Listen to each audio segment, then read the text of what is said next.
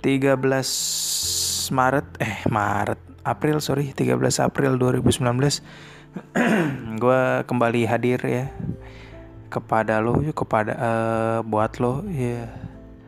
Apa sih? Ini kali ini podcast gue pengen menceritakan ini sih ini sebenarnya uh, kisah lama gue ini terjadi di tahun 2000 saya saya, saya lupa gue 2007 iya 2007 apa 2008 2007 bener 2007 jadi ini kisah gue yang menurut gue patut gue bagikan sih biar lu bisa hati-hati kalau lagi di mana pun ya. Waspada lah gitu. Jadi dulu gue pernah dipalak. Eh bro sis yang mendengarkan nih. Gue pernah punya kisah buruk soal dipalak. Jadi gue pernah dipalak pas zaman SMP nah gue uh, ber SMP ber SMP anjir jelek banget bahasa jadi gue dulu sempat mengenyam pendidikan bener gak sih? Mengenyam. Iya mengenyam lah ya. Mengenyam pendidikan di salah satu SMP swasta. Ya yang jadi dulu gue nggak dapet negeri pas SMP jadi gue dapetnya swasta. Nggak apa-apa penting sekolah. Uh, di SMP swasta di daerah Rawamangun Jakarta Timur. Rumah gue di Tambun Bekasi. Kebayang gak tuh jauhnya kayak apa kan jauh banget gue berangkat pagi subuh. Nah gini jadi uh, saat SMP itu gue uh, sekolah gue ikut lomba gitu lomba yang diadain sebuah stasiun TV nasional uh, Global TV waktu itu gue lupa yang gue inget. Pembawa acaranya Bayu Oktara sama siapa satu lagi cewek gue lupa. Jadi kayak kuis gitu lomba kuis gitu antara sekolah gue sama SMP mana gitu gue lupa. Nah jadi yang dipanggil pesertanya waktu itu anak-anak osis. Jadi gue dulu SMP osis terus jadi uh, anak-anak osis uh, diundang buat mewakili SMP gue buat ikut kuis itu gitu. Dan itu di ada ini pas uh, bulan puasa bulan Ramadan. Nah ya di bulan itulah bulan Ramadan tahun 2007 gue inget banget itu hari kam eh itu hari Sabtu. Oh iya hari Sabtu. Dan kita masih pakai baju batik. Pokoknya batik sekolah gue khas banget lah. Coklat gitu. Nah tapi kondisi gue saat SMP adalah uh, kondisi keluarga gue waktu itu belum uh, belum ada mobil. SMP gue kelas 2 tahun 2007 itu belum ada mobil. Jadi gue ke sekolah itu uh, naik minibus 3 per 4 gitulah dari daerah dekat rumah gue dari tol timur gitu. Terus uh, rutenya turun di terminal Pulau Gadung. Dari terminal Pulau Gadung gue nyambung busway ke Jalan Pemuda turun depan WNJ nah rutenya gitu tuh. Sebelumnya gue pernah tuh pakai rute kayak gitu sekali uh, itu aman-aman aja. Jadi gue turun di terminal Pulau Gadung terus gue ke sekolah gue lanjut pakai busway gitu aman. Pulangnya sama. Nah rute itu gue ulang dong buat uh, mengikuti kuis ini. Cia jadi gue ke sekolah dulu nih karena kan kita uh, anak-anak kumpul di sekolah. Gue berangkat dari rumah cukup pagi karena waktu itu emang acaranya pagi. Mungkin setengah enam kali ya apa jam enam kurang gitu. Gue udah di tol timur tol Bekasi Timur sorry pintu tol Bekasi Timur gue udah naik tuh tiga perempat yang menuju Pulau Gadung perasaan gue masih kalem biasa-biasa aja santai ya kan duduk udah tuh tibalah kita di terminal Pulau Gadung. Beuh, itu sepi. Uh, bukan sepi sih, ada orang, cuman jarak orangnya berjauh-jauhan. Tapi belum rame sepadat terminal saat siang hari ataupun pagi hari pas orang berangkat pulang kerja lah. Nah, pas pagi. Dan kondisi udah terang kok, itu udah terang. Pada kosongan udah banyak, udah bus-bus ataupun angkot-angkot atau busway udah ada yang eh, Transjakarta itu udah ada yang nyala segala macam uh, rame kok kondusif lah. Nah ketika gue turun dari bus 3 per 4 itu gue udah bayar Waktu itu sekian gue lupa gue turun Gue jalan menuju shelter busway shelter Transjakarta itu kira-kira jaraknya nggak sampai 50 meter kok nggak sampai ya range 50 sampai 100 meter lah. Kayaknya nggak sampai 50 meter ya gue jalan dan gue jalan nggak sendiri bareng penumpang lain cuman gue agak di belakang.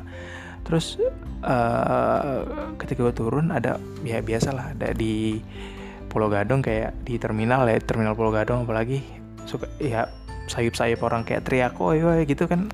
Wajar dong kan di terminal kan. Jadi gue wajar aja ketika ada orang bilang woi woi lu gue wajar uh, gue sangat sangat biasa aja karena gue kira itu bukan gue ini panggil terus tiba-tiba suara woi itu mendekat dan ada orang dari sebelah kanan gue itu ke depan gue kayak woi woi lu sana lu sana sana. Uh, dia nunjuk ke arah belakang gua. Jadi dia posisinya di depan gua ngadep gua nunjuk ke belakang gua kayak eh lu sono sono sono dulu. Terus dari belakang ada orang rangkul gua. Tak gua belum sadar kalau itu lagi ritual prosesi pemalakan yang gua belum sadar ah gue bilang ah kenapa bang? Sono lu sono. Terus gue diajak sama yang dirangkul itu duduk di separator yang nggak jauh dari posisi gue dirangkul pertama kali.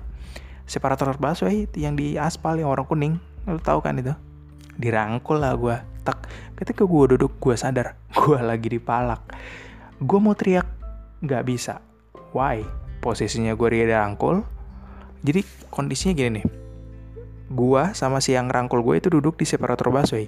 Yang satu berdiri depan gue cukup sempit kan keadaan gue dan gue bawa tas. Kalau gue kabur otomatis gue kan membelakangi dia.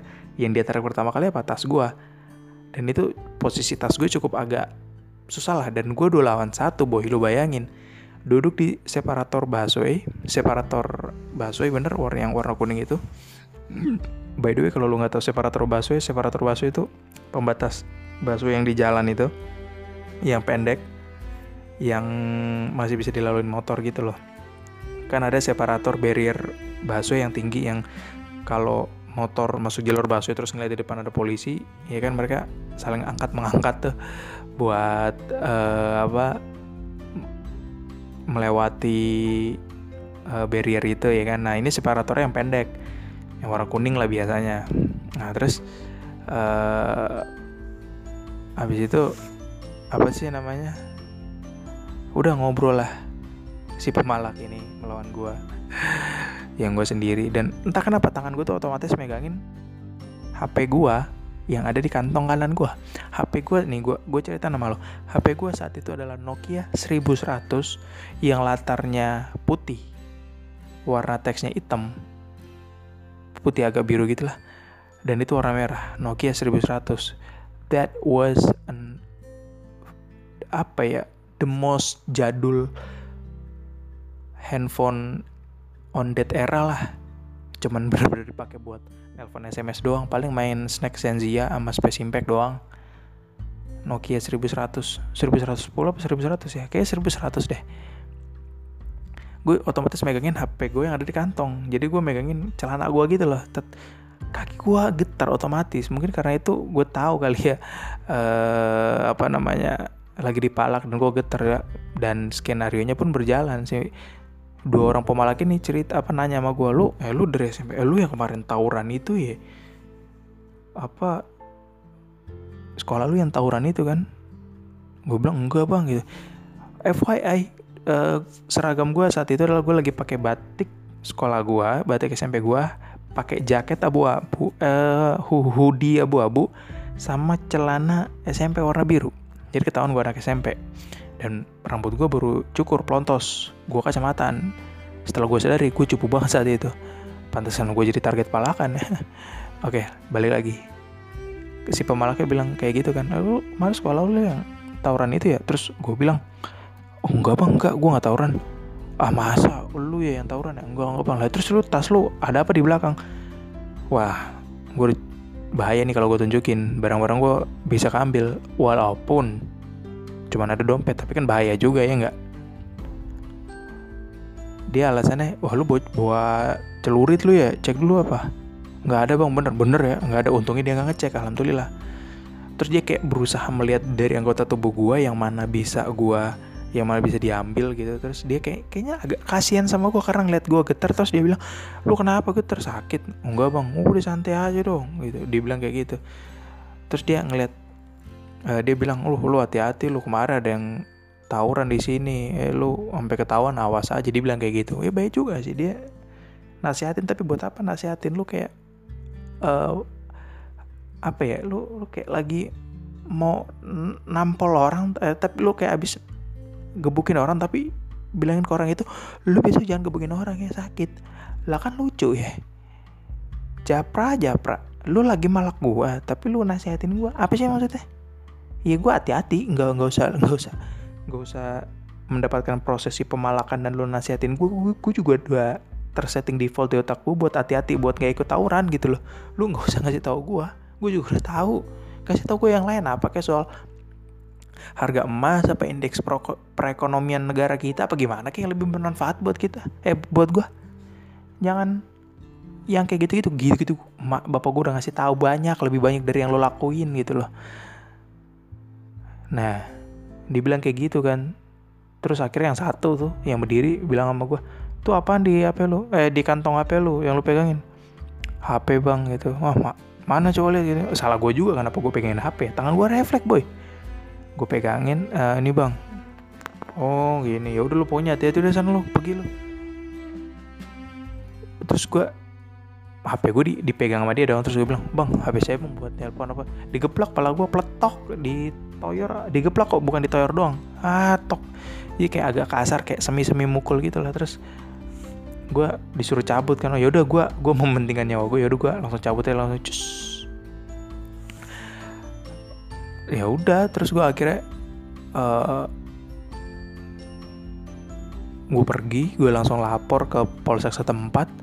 Oh enggak gue pergi ke shuttle busway gue cari petugas busway di situ terdekat. Gue tanya gue lapor pak saya di Palak tadi gini cerita segala macem. Terus gue lapor ke dianterin lapor sama si petugas Transjakarta itu terus uh, apa namanya di polisi gue ceritain segala macam uh, dan agak lucu juga di kantor polisi sih. Gue ada satu pertanyaan yang lucu. Pertama gue tanya nama pekerjaan apa pelaporannya apa terus ditanya HP-nya apa. Gue bilang Nokia 1110 eh 1100 pak gitu. Harganya kira-kira harganya berapa? Uh, pak gue pengen bilang deh kayak gini dalam hati gue pak ini HP gue boleh dikasih pak ke saya. Udah gitu kepalak lagi pak. Ini kalau saya tahu harganya saya lindungin pak. Itu HP bener-bener mah. Masalahnya kan saya kagak tahu harga saya. Eh harga itu HP bisa jadi itu HP hadiah kuis. Jadi kalau saya kehilangan nggak apa-apa. Saya nggak tahu pak karena saya nggak tahu pak itu harganya berapa tapi buat saya itu berharga aja sih. Itu dalam hati gue gue pengen ngomong kayak gitu. Lagian juga kalau gue tau harganya juga nggak akan keluar kali di mulut gue karena gue lagi panik banget saat itu pun ketika gue lagi lapor polisi gue juga masih panik boy. Makanya ya udah akhirnya laporan itu dibikin. Terus uh, apa namanya gue dianterin balik lagi ke shelter busway dan di TKP tempat gue bekas uh, di Palak itu udah banyak tuh ada tukang asongan ada ibu-ibu lagi gendong anak ibu-ibu sekitar lah. Terus dia bilang e, apa namanya ya bilang kayak dia kayak ngeliat gue terus kayak iya tadi apa kayak membahas soal gue gitu. Iya tadi lagian uh, sepi juga di sini nggak nggak ada yang bantuin gitu segala macam gue udah mati ya bu nongolnya mah dari tadi kali jangan baru sekarang. Aduh gimana sih bu? Sih udah hilang apa ya tuh ya kan bantuin apa? Dari tadi nongolnya ini asongan juga banyak. Tukang asongan kan ada korek ya at least lu bisa bantuin gua gitu nakut-nakutin sama HP iya kan apa nggak ngelemparin permen ke itu tukang malak gua? Aduh. Tapi ya udahlah udah berlalu. Terus akhirnya udah gua udah ke shelter busway. Uh, oh enggak sebelumnya gua sempat telepon di kantor polisi lewat HP polisi apa? HP petugas Transjakartanya ya? Gue lupa gue pinjem gue masih apal mati nomor bapak gue saat itu. Itu nomor melekat banget dari gue gue masih bisa ngomongin itu. Gue sebut gue telepon bapak gue bapak gue kaget. Ya udah disuruh tenangin hati. Ya udah ke apa cepetan ke sekolah. Ya udah kira gue sekolah. Sampai sekolah beritanya udah heboh gila. Berita udah heboh coy. Jadi bapak gue tuh nelpon TU sekolah. Siapa ya? oh nelpon oh nelpon gue lupa nelpon guru gue atau TU sekolah. Nelpon Pak Asdi atau enggak nelpon Pak Andi waktu itu. Gue nyampe sekolah udah viral banget. Jadi jarak antara terminal Pulau Gadung ke sekolah gue mungkin 15 menit setengah jam kali ya atau kurang. Dan dalam jangka waktu itu udah viral coy. Keren banget emang. Jadi zaman dulu bisa gue simpulkan itu lebih viral. Eh, tingkat keviralan lebih cepat daripada sekarang ya. Padahal nggak ada sosial media loh. Gila loh. Canggih bener. Jadi sampai sekolah gue kayak ditanya teman-teman gue anjir lu lu kepalak dan di terminal Gadung iya gitu. Gue dengan muka lusuh gue dengan muka culun gue saat SMP kayak ini diambil HP gue bos. Terus guru gue nyamper Noni kamu habis dipalak? Gitu iya pak gitu segala macam dalam kondisi puasa gitu kan ah, iya pak dipalak gitu. Nggak mungkin dong gue uh, biar kelihatan gak cupu cupu banget gue bohong-bohong ke sekolah gue gitu. Enggak apa nggak dipalak pak. Tadi prank kena kena deh Panji Pragiwaksono gitu. Nggak mungkin gue. Nggak mungkin. Lagian Panji Pragi lagian Panji Pragiwaksono kena deh itu kan dia ngasih pertanyaan kalau bener kasih duit bukan malak ya nggak? Bodoh juga gue akhirnya dengan muka melas gue gue ngumpul sama teman-teman gue ya udah akhirnya gue mengikuti acara. Jadi itu yang yang sehari itu harus fun buat gue karena sekolah gue ikutin kuis dan gue peserta di dalamnya. Jadi nggak fun aja buat gue bahkan gue batal puasa saat itu. Jadi gue kayak paginya dipalak terus kayak anjir keringet dingin gitu loh kayak panik banget super panik. Kan itu pengalaman pertama gue yang menyeramkan sekali gitu loh. Karena di situ gue cuma takut satu sih gue takut gue nggak pulang atau gue pulang tinggal nama doang. Gue takut itu doang sebenarnya. Karena kejahatan di mana pun ya biar mereka aman mereka berani dong buat melukai korban atau menculik korban. Gue cuma takut itu doang. Gue yang ngeri sih. Itu ngeri sih kalau gue terus ya udah akhirnya sehari itu nggak fun buat gue akhirnya gue habis dipalak keringetan dingin. Terus tiba-tiba kayak badan gue meriang aja nggak enak badan. Terus tengah hari jam 12 tuh gue langsung minum uh, apa namanya gue langsung uh, apa sih? Langsung minta teman gue uh, jadi di stasiun TV itu kan buat talent talentnya pasti ada makanan segala macam kan disediain. Nah gue langsung ambil aku apa air mineral gitu. Terus minta teman gue yang uh, non muslim buat temenin gue eh lu temen gue dong sini. Gue pengen, pengen buka puasa nih setengah hari doang gitu. Ya udah gue minum. Terus gue ditanya sama temen gue terus lu gimana? Lanjut puasa ya kali ya? Ya udah ya udah gitu. Ya SMP gue juga ya udahlah. Mulai dari hari itu sampai FYI mulai dari itu sampai sekarang gue belum pernah nerima telepon ataupun kabar apa pun dari Polsek Terminal Pulau Gadung itu soal HP gue sampai detik ini. Berarti udah 12 tahun lah ya. Berarti udah 12 tahun. Uh, berita itu nyangkut eh ternyata udah jam 12 lewat loh. Oh udah masuk tanggal 14 berarti gue kemungkinan posting podcast ini tanggal 14 April ya. Bukan 13 April seperti yang gue ceritain di, di awal podcast. Oke balik lagi. Jadi sampai saat ini gue nggak nggak ada pelaporan soal HP gue ke mana. Dan gue nggak tahu dua orang yang malak gue itu masih ada atau enggak dan hmm,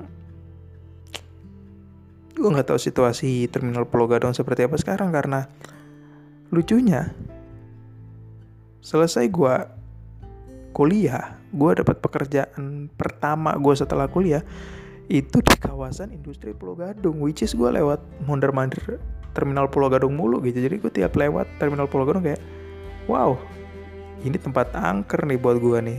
Tapi gue pernah sih beberapa kali lewat situ kayak ngelihat spot gue dulu, dulu di Palak wah gue pernah di Palak nih di sini 12 tahun lalu. Wah. Gue jujur udah kebal sih cuman gue kayak ngerasa diri gue ini punya time bomb aja takutnya. Takutnya time bomb traumatik aja sih gitu gue tapi gue jujur trauma sih untuk hal-hal seperti itu. Ada trauma tersendiri lah tapi itu yang yang justru gue lawan terus. Gue fight terus gue lawan terus biar gue nggak jadi orang penakut.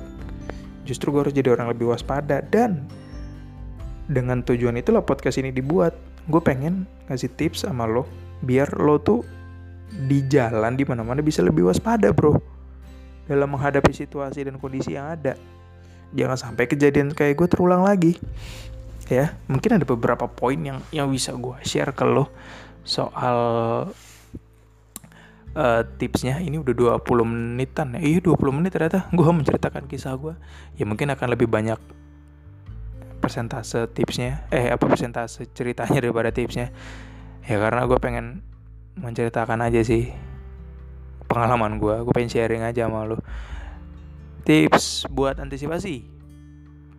Ketika lo lagi jalan kaki ataupun lagi di jalan ya apalagi di kota-kota besar. Ya gue nggak tahu kota lain tapi kejahatan bisa terjadi di mana saja. Yang pertama waspada. Ya itu harus harus banget. Waspada tuh maksud gue adalah walaupun mata lo cuma dua tapi usahakan mata itu ngelihat ke semua sisi lo. Ke atas lo ke kanan kiri tenggara, utara, timur laut, ke mana pun 360 derajat lo melihat semua situasi atas bawah, depan belakang kanan kiri, ya. Kalau lo lagi jalan sendiri, itu pikiran lo jangan kosong.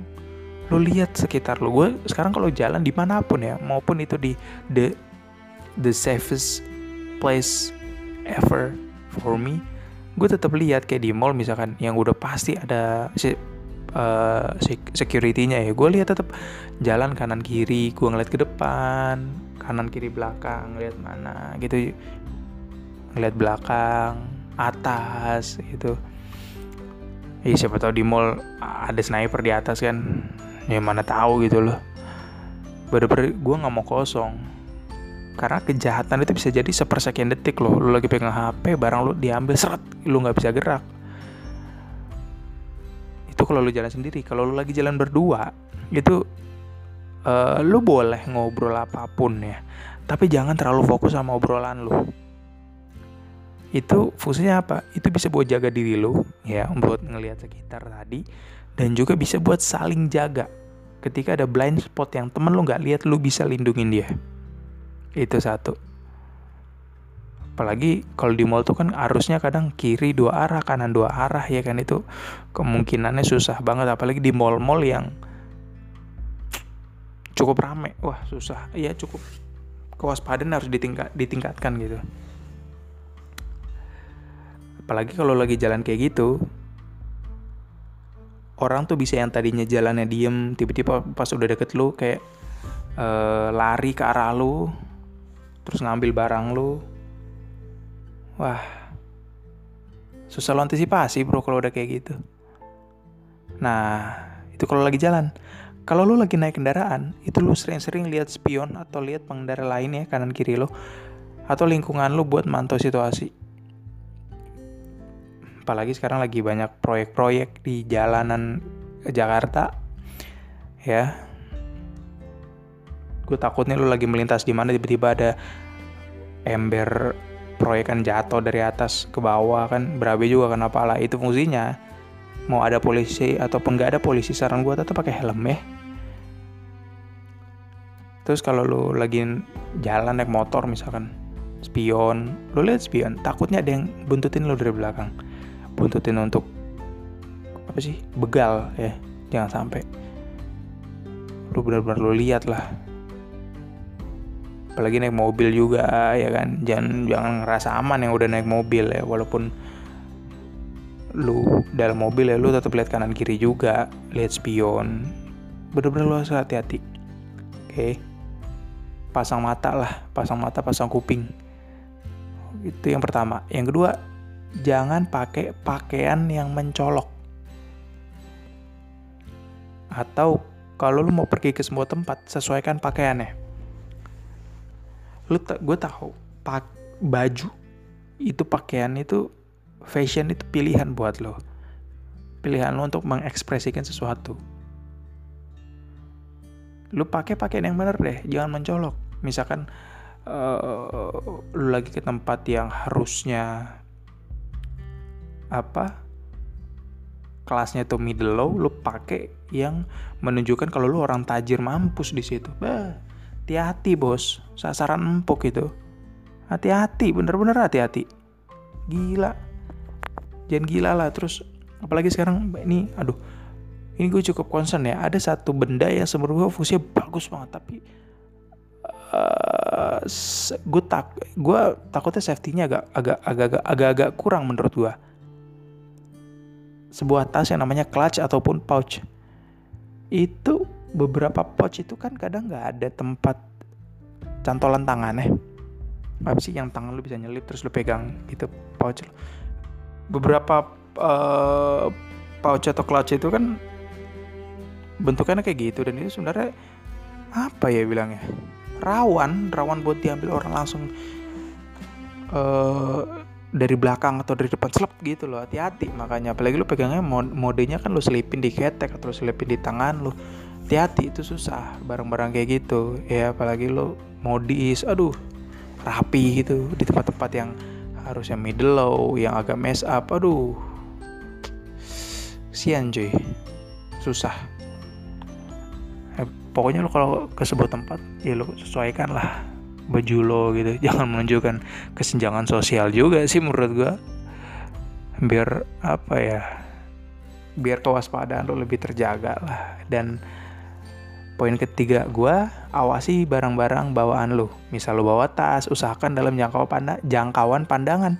Kayak misalkan ditaruh depan ya kan? Apalagi kalau lo lagi di komuter lain di Transjakarta atau di MRT atau di angkutan umum lo taruh depan. Kenapa kalau lagi sempit-sempitan uh, barang lu lagi nggak ada di dalam jangkauan pandangan lu kemungkinan terjadi hal besar lainnya gitu loh yang bisa merugikan lu pastinya dan uh, bisa membuat barang lu totok ambil ya kan? Jangan sampai. Apalagi kalau uh, barang lu itu posisinya harus lo keluarin dari tas ya. Lo harus ngeluarin barang-barang berharga atau barang-barang yang mungkin bisa ngundang kejahatan kayak dompet HP lo mau ngeluarin gitu lo lihat dulu kanan kiri. Jangkauan 10 meter misalkan nih ada orang yang lagi deket lo nggak? Dia kalau lari dapetin HP lo bisa nggak? Lo lihat sekitar kiri kanan gitu lo perhatiin gitu. Apalagi orang-orang yang udah matanya udah ngamatin lo tuh lo harus waspada banget lah bro. Sis ya. yeah bener-bener barang lo harus lo keep banget lah. Itu poin ketiga. Poin keempat cukup penting nih. Tapi kadang dianggap remeh sama orang. Kalau lo lagi di trotoar ya atau di jalanan di mana pun lah apalagi jalan itu dalam kondisi sepi terus lo harus berpapasan sama orang asing orang lain ya yang nggak lo kenal pastinya lo harus waspada boy. Jadi gini waspada yang gue maksud adalah jadi pas lo udah berpapasan lu ini deh lu curi-curi pandang aja buat nengok ke belakang buat antisipasi itu orang yang udah ngelewatin lo lu dia balik badan lagi apa enggak. Kadang orang kalau ada yang mau niat nyuri dia tuh papasan sama lo gak ngambil bareng dari depan lo nggak ngelewatin lo dulu dari belakang belakang kan blind spot lo disikat barang lo nggak ada yang tahu lo di belakang ternyata udah ada partner dia motoran yang lain ya enggak kayaknya hati-hati jadi pas lu lagi jalan di papasan sama orang di trotoar cucur pandang aja ngeliat, ngeliat dia ke belakang nih nyolong gak nih? Balik badan gak nih? Gitu. Ya sebenarnya dari pas masih saling ada pada depan lo juga harus lihat. Waspada gitu. Itu poin keempat gue poin kelima gue tiap lu jalan di mana pun cari spot aman. Misalkan lu lagi jalan di mana lo lihat kejauhan. Oh di sana satpam di sana ada abang-abang jualan oh ntar berarti gue kalau ada apa-apa gue akan lari ke sini akan minta tolong ke sini gitu. Jadi lu cari spot-spot yang aman gitu. Dan kalau misalkan lagi dari spot sepi lu usahakan ke spot yang rame. Tapi keramaian yang wajar. Jangan lu malah di spot sepi lu ke tempat keramaian orang yang lagi uh, apa namanya yang lu tahu ini orang akan berbuat kriminalitas sama lu gitu loh. Yang lu udah tahu wah ini preman semua nih. Tapi lu ke situ lah kan kocak aja hati-hati itu dia. Itu poin kelima gue cari spot aman lah pokoknya. Dan usahakan kalau bisa jalan jangan sendiri. Rame-ramean biar biar apa biar bisa saling lindungin ya. Kecuali di dalam gerombolan lu yang lagi jalan bareng ada orang yang suka makan temen. Nah ya udah itu saya angkat tangan. Ya bodoh amat ya. Hehe. Dan dari semua poin itu ini poin keenam yang menyimpulkan.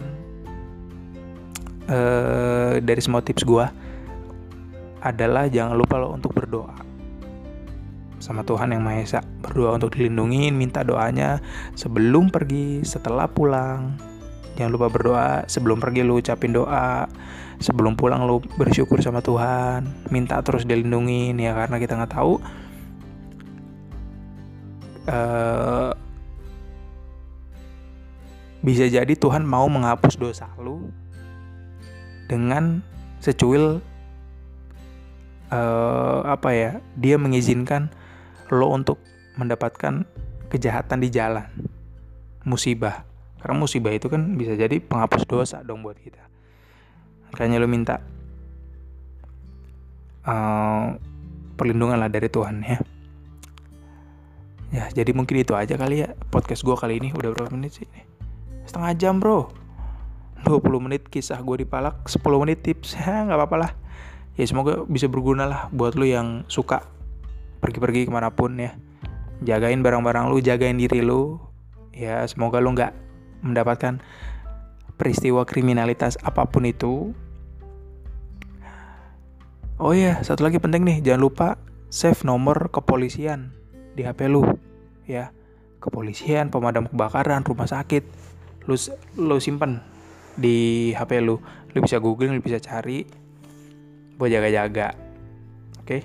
Itu aja tips gue. Thank you bro, sih sudah mau mendengarkan podcast 30 menit gue. Uh, semoga bisa berguna. Minta doanya ya, biar gue juga dilindungi sama Allah Subhanahu Wa Taala di mana pun gue berada. Gue doain lo juga dilindungi sama Allah di mana pun kalian berada. Oke. Okay? Akhir kata. Assalamualaikum warahmatullahi wabarakatuh.